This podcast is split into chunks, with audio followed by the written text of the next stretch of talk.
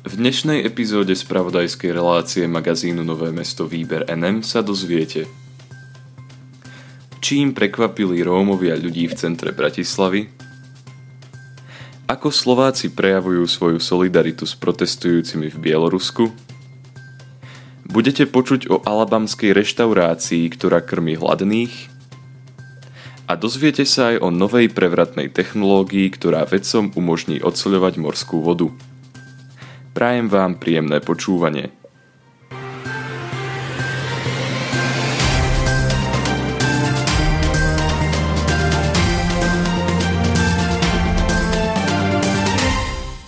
Rómovia v centre Bratislavy umením prekvapili ostatných ľudí. Chcú dosiahnuť väčšie pochopenie.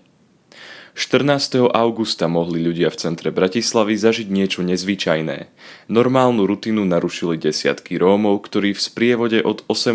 hodiny prechádzali centrom Bratislavy. Títo ľudia spievali a tancovali, postupne sa k ním pripájali aj ďalší ľudia. Nápad zorganizovať niečo také dostala Barbara Botošová, ktorá je primáška. Podľa bratislavských novín chcela túto akciu zorganizovať už 8. apríla, ale kvôli pandemickej situácii to vtedy nebolo možné a zodpovedné. Akcia sa preto udiala až minulý piatok.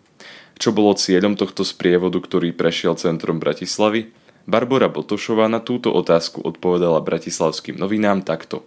Hlavnou ideou bolo prezentovať rómsku kultúru na netradičných miestach. Ja ako Rómka pokladám za veľmi dôležité to, aby sme šírili pravdu o rómskej menšine a vysvetlili napríklad aj to, prečo by malo pomenovanie cigán nahradiť pomenovanie Róm. A taktiež veľa ľudí nevie o tom, že až vyše 60% Rómov žije integrovane. Sú to tzv. neviditeľní. Botošová neskôr vysvetlila, že mnoho ľudí má zlozvyk stotožňovať aj zástupcov integrovaných Rómov a rómskej strednej vrstvy s životným štýlom marginalizovaných rómskych komunít. Účastníci z prievodu v piatok okrem iného rozdávali aj plagáty, ktoré obsahovali osvetu o rómskej komunite. Rozdali ich približne 400. Sprievod v centre Bratislavy nebol jedinou akciou na podporu rómskej komunity, ktorá sa v ten deň udiala. Občianske združenie Ornament, ktoré za týmto sprievodom stálo, zorganizovalo v ten istý deň aj natáčanie videoklipu Divých makov. Divé maky sú občianske združenie, ktoré podporuje mimoriadne nadané rómske deti. Toto občianske združenie spoločne s deťmi nahralo energickú skladbu, ku ktorej 14. augusta natočili videoklip. Slováci podporujú boj za demokraciu v Bielorusku.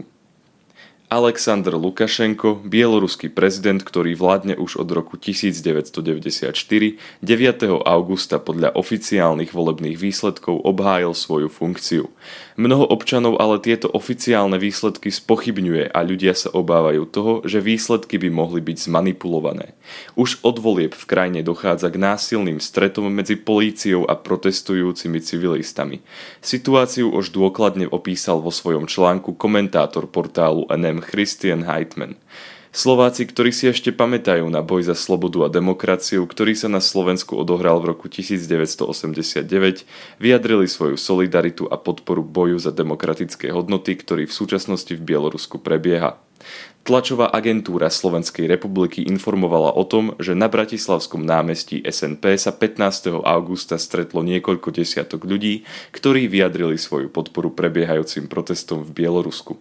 Zhromaždenie podporila aj poslankyňa Národnej rady Monika Kozelová, ktorá prečítala vyhlásenie 67 poslancov Národnej rady Slovenskej republiky a niektorých europoslancov. Tí vyhlasujú, že odmietajú výsledky zmanipulovaných prezidentských bieloruských volieb, odsudzujú násilie na občanoch, vyjadrujú podporu demokratickým silám a vyzývajú režim prezidenta Alexandra Lukašenka, aby zastavil násilie na ľuďoch a umožnil konanie slobodných a férových volieb.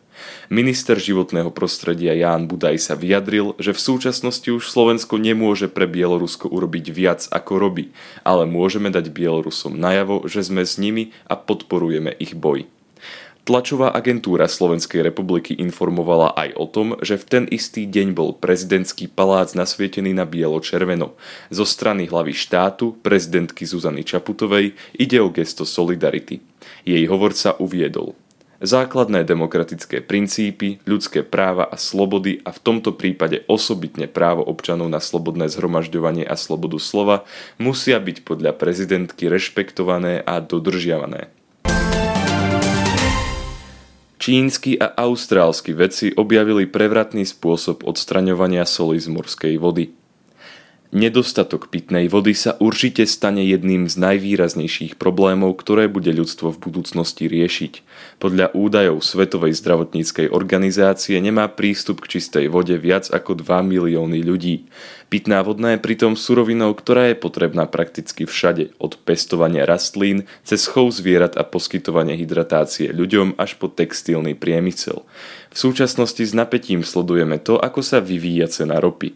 Je dosť možné, že v budúcnosti budeme rovnako napäto sledovať vývoj cien vody. Už teraz sme dokonca svetkami medzinárodných konfliktov, ktoré kvôli vode vznikajú, akým bolo napríklad napätie medzi Indiou a Čínou v roku 2010 po otvorení novej vodnej priehrady. Existuje viacero spôsobov, ako bude ľudstvo v budúcnosti šetriť vodou. Futurolog Richard Watson vo svojej knihe Budúcnosť 50 myšlienok, ktoré by ste mali poznať, uvažuje napríklad o tom, že cena vody by mohla byť dynamicky prispôsobená tomu, na čo ste tú vodu použili.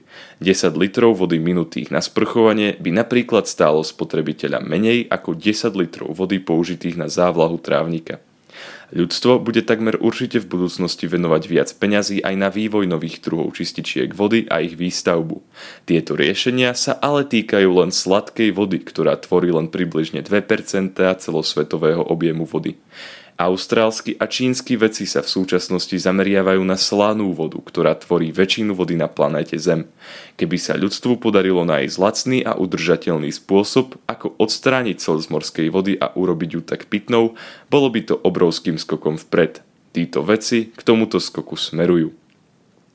Väčšina súčasných spôsobov úpravy pitnej vody potrebuje veľké množstvo elektrickej energie.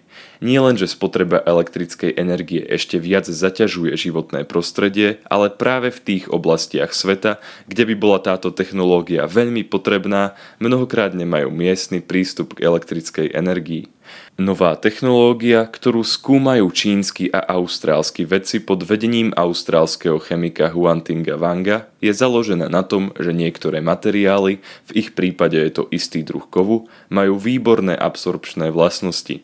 Ako informoval portál Inverse, títo vedci dokázali skombinovať viacero chemických materiálov tak, že 1 kg nimi vyrobenej kovovej hmoty dokáže oceliť za pol hodinu až vyse 150 litrov morskej vody. Kov pohltí soľ a zanechá za sebou čistú a pitnú vodu, ktorá je dokonca čistejšia, ako požadujú normy Svetovej zdravotníckej organizácie. Chemici sú ale závislí od jednej veci, ktorú nám dokáže poskytnúť iba príroda, slnečného svetla. Potom, ako kov pohltí soľ, ho na 4 minúty vystavia slnečnému žiareniu.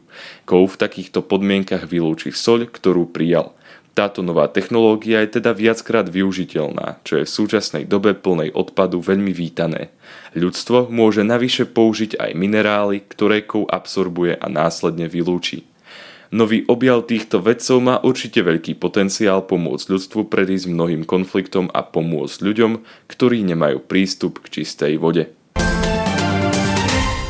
Alabamská reštaurácia krmi hladných ľudí, nemá pevne stanovené ceny. V malom mestečku Brewtown v Alabame sa nachádza rodinná reštaurácia. Poviete si, že to nie je nič nezvyčajné a máte pravdu. Takýchto reštaurácií sa na území USA aj mimo neho nájdu desiatky. Na tejto konkrétnej reštaurácii, ktorá nesie názov Drexel and Honeybees, je ale niečo zvláštne. Keď ju navštívite, nájdete takmer všetko, čo by ste očakávali od normálnej reštaurácie na juhu Spojených štátov amerických. Stoly s miestami na sedenie, dekorácie na stenách a vôňu vyprážaného kurčaťa spojenú s arómou kukuričného chleba. Táto reštaurácia ale nemá jednu vec, ktorá je v iných reštauráciách v podstate nevyhnutná. Nenájdete v nej pokladňu. Takisto by ste márne hľadali ceník, v ktorom sa uvádza cena jednotlivých pokrmov. Klientela reštaurácie Drexel and Honeybees sa podľa portálu Newsweek sklada najmä zo starších ľudí, ktorí by inak mali problém zohnať si jedlo. Áno, hádate správne. Finančná čiastka, ktorú pri odchode z reštaurácie manželom prevádzkujúcim túto reštauráciu zanecháte, je len na vás. Pri vchode do reštaurácie sa nachádza miesto, ktoré je od zvyšku reštaurácie oddelené závesom. Za závesom sa ukrýva pokladnička, do ktorej môžete po dojedení svojho jedla vhodiť peniaze. Pre úplnú diskrétnosť je táto pokladnička dokonca vybavená aj kúskom látky na jej dne, ktorá tlmi zvukové dôkazy o vhodení peňazí do jej vnútra. Líza, vedúca tejto reštaurácie, pre portál Alabama Living povedala Pokiaľ do nej niečo dáte, niečo do nej dáte. Pokiaľ nemôžete, tak to nerobte. Je to medzi vami a Bohom. Nás to netrápi. V priestoroch reštaurácie sú povešané odkazy od stravníkov, v ktorých ďakujú majiteľom reštaurácie a žiadajú Boha o to, aby ich požehnal. Stojí nás to veľa času a je to nákladné, ale je to naša misia, povedala majiteľka reštaurácie portálu Alabama Living. Odkazy, ktoré nám ľudia nechávajú, nám ukazujú, ako veľmi potrebná naša činnosť je. Jedného dňa sme dostali odkaz, na ktorom bolo napísané Vďaka vám sa dnes jedna štvorčlená rodina mohla najesť. To má pre mňa hodnotu miliónu dolárov, pokračovala Liza. Reštaurácia priemerne denne zarobí 110 dolárov, no všetky tieto peniaze idú priamo do nákladov a reštaurácia nie je zisková. Najväčší príspevok, aký kedy reštaurácia získala od jedného stravníka, mal hodnotu 1000 dolárov. V reštaurácii ako personál slúžia dobrovoľníci. Niektorí z nich to robia úplne dobrovoľne, iní výmenou za jedlo. Ľudia, ktorí sú hladní, bohužiaľ v Alabame nie sú žiadnou vzácnosťou. Podľa organizácie Hunger Free America, ktorá v roku 2018 robila veľký prieskum o hlade v USA, patrí Alabama medzi tie najviac hladom zasiahnuté štáty Spojených štátov amerických. Túto netypickú reštauráciu prevádzkuje žena, ktorá sa volá Liza Thomas McMillan spoločne so svojím manželom. Obaja už sú na dôchodku, no sama v minulosti zažila hlad a chudobu. V roku 1995 pracovala ako predavačka v jednom z obchodov maloobchodnej spoločnosti Walmart. Jedného dňa prišla do kontaktu so ženou, ktorá mala problém zohnať dostatok potravín. Keď sa s ňou pustila do reči, prišla na to, že v okolí pozná 25 ďalších rodín, ktoré majú takisto problém s jedlom. Na druhý deň pripravila vo svojej vlastnej kuchyni 26 zraňajok a postupne ich rozniesla rodinám v núdzi. Odvtedy pravidelne pomáhala chudobným a hladným ľuďom vo svojej komunite. Jej celoživotná misia vyvrcholila v roku 2016, keď už bola v dôchodkovom veku.